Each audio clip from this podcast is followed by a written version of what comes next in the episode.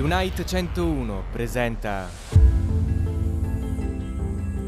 le storie tratte dagli archivi di Dead by Daylight in un solo podcast.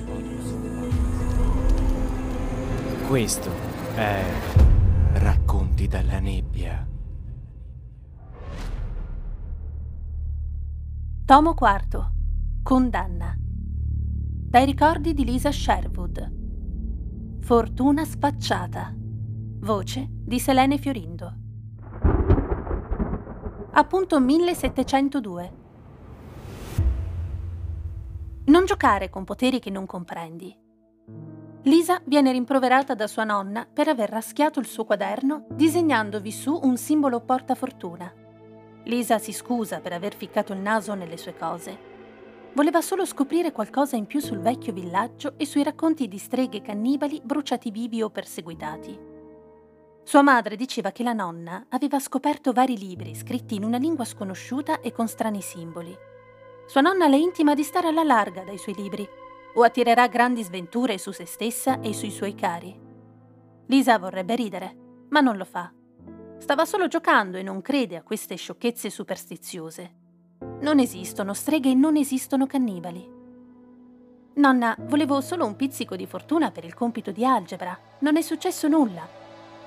La nonna le dice che il simbolo che aveva disegnato era proprio quello che lei stessa aveva usato anni fa per trasformare un cannibale in un pale tuviere contorto ricoperto di putrida melma nera.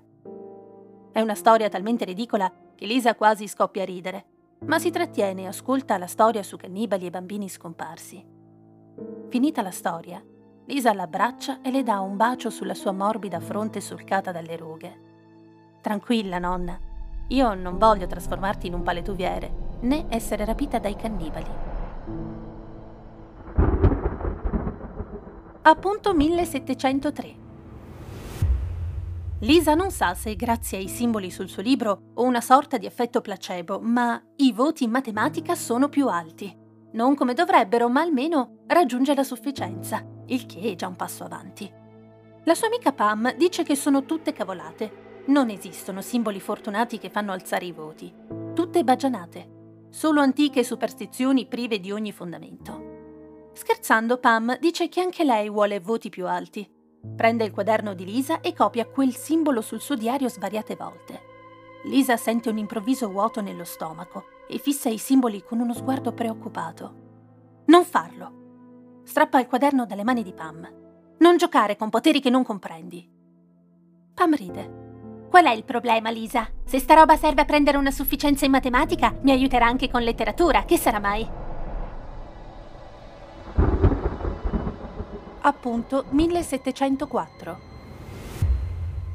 Pam la supplica di darle un altro simbolo o un amuleto qualunque che l'aiuti per un compito di cui non sa nulla e con un insegnante che detesta.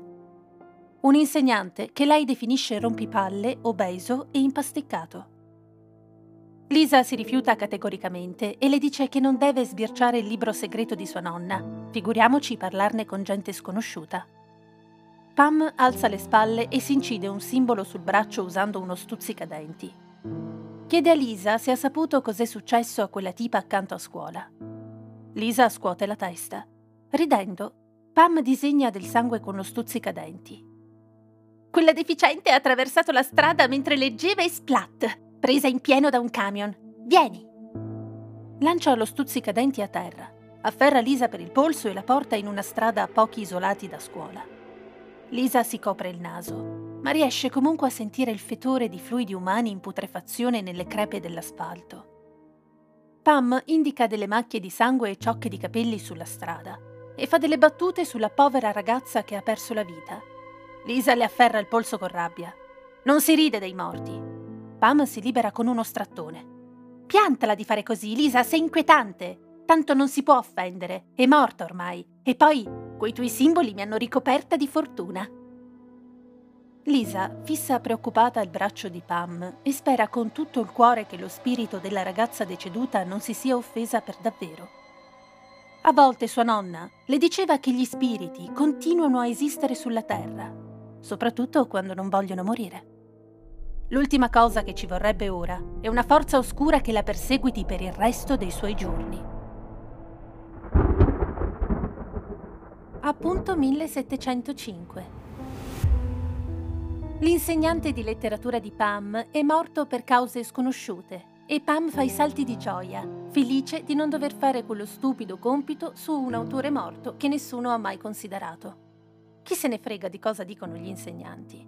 James è illeggibile e intricato, un intellettualoide che scriveva in modo vago perché neanche lui sapeva che cacchio stesse dicendo. Lisa alza le spalle. La pensa diversamente, ma non vuole aprire questo discorso con la sua snervante amica. A lei piacciono i suoi libri. Ha uno stile che le permette per un istante di immedesimarsi nel personaggio. Secondo lei, il romanzo che ha come protagonista un artista è un potpourri intrigante, incantato ed evanescente, pregno di stile e significato. Ma che ne capisce lei? Ha solo 16 anni e i suoi voti in letteratura non arrivano neanche alla sufficienza. Pam urla divertita e con un sorrisetto malizioso rivela una mano ricoperta di simboli fatti con inchiostro. Che culo! Addio compito in classe! Addio panzone di merda! Addio autori morti fino alla fine dell'anno! Grazie Lisa! Lisa fissa i simboli sulla mano di Pam e vorrebbe tanto urlare in testa per essere stata così incauta con entità di cui non sa nulla. Chiude gli occhi e spera tanto che l'insegnante di letteratura voglia restare morto e che non stia vagando lì senza meta. Appunto 1706. L'intera classe è al funerale in memoria dell'insegnante di letteratura a cui tutti volevano un mondo di bene. I portatori fanno una gran fatica per via del peso della bara. Pam si china verso Lisa e le sussurra di quanto è fortunata lei rispetto a quegli sfigati dei portatori che devono sollevare una bara così pesante. Sai che palle dover portare quel panzone di merda fino alla sua tomba? Lisa dà una gomitata a Pam e le ordina di smetterla. I portatori si avvicinano a loro e lei sente un improvviso vuoto allo stomaco. L'istinto le suggerisce di allontanarsi un po' dalla sua amica. Ha un flash. Pam colpita in pieno da un fulmine. Si chiede se uno spirito adirato è in grado di compiere un atto del genere. Ogni suo muscolo, organo e vaso sanguigno folgorato per colpa della sua stessa arroganza. Pam mette a tacere Lisa con l'ennesimo commento indelicato. Lisa sente la voce di sua nonna nella testa che le dice che la sua amica, ridendo della morte di qualcuno, ha inesorabilmente sfidato il fato. Non si ride dei morti.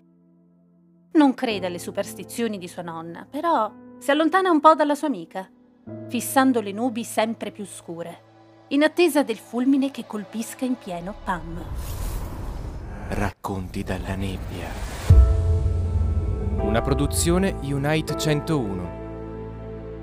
Le storie tratte dagli archivi di Dead by Daylight. Seguici anche sui nostri canali social. Trovi tutte le info su www.unite101.it.